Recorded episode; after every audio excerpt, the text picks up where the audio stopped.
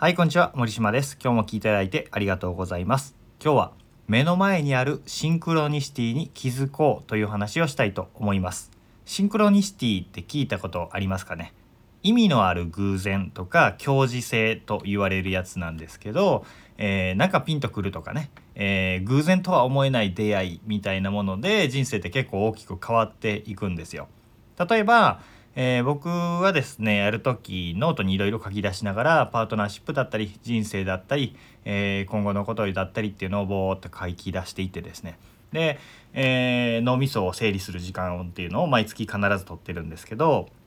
その時になんでそもそも僕ってビジネスやってるんだっけっていう問いが出てきたんですよね。もう10自営業12年目13年目ぐらいになるんですけど、えー、それを考えて最初始めた時って何だったっけって思い始めたら学生時代にねユダヤ人大富豪の教えっていう本田健さんの本を読んで、えー、ああこんな幸せで豊かな成功者の生き方いいなこういうのがあるんだったらやってみたいなっていうのに見入られたっていうのがねあったわけですよ。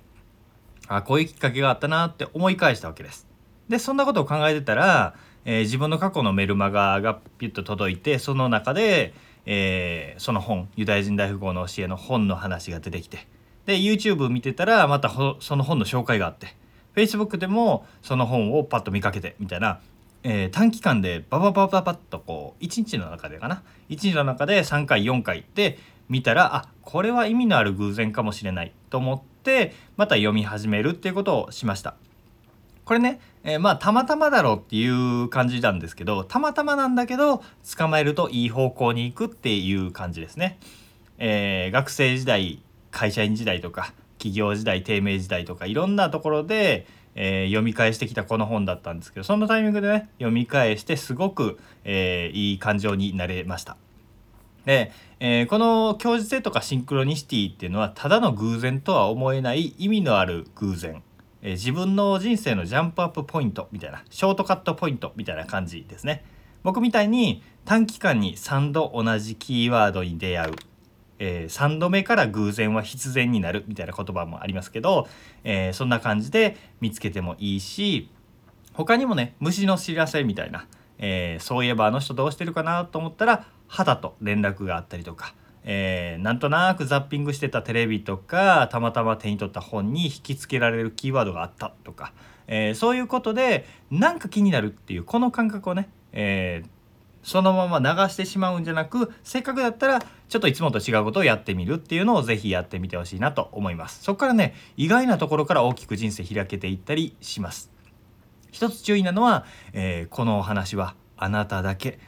ここだけのお話です。絶対に儲かりますみたいな。投資話はピンときてもやめといた方がいいです、えー、それ以外だったらね、えー、これは偶然じゃない。何か意味があるかもしれないっていうことはどんどんチャレンジしていったらいいんじゃないかなと思います。今日は目の前にあるシンクロニシティに気づこう。そしてそのチャンスをつかもうというお話をしました。何かピンときたということは是非行動に落としてみてください。それが人生を開くことにつながっていくと思います。えー、こんな簡単な気づきですけど小さな気づきのきっかけとなる記事だったりとか、えー、お話っていうのをメルマガそして公式 LINE の中でお伝えしております。よければフォローしておいてください。ということで今日も聞いていただいてありがとうございました。森島でした。それではまた。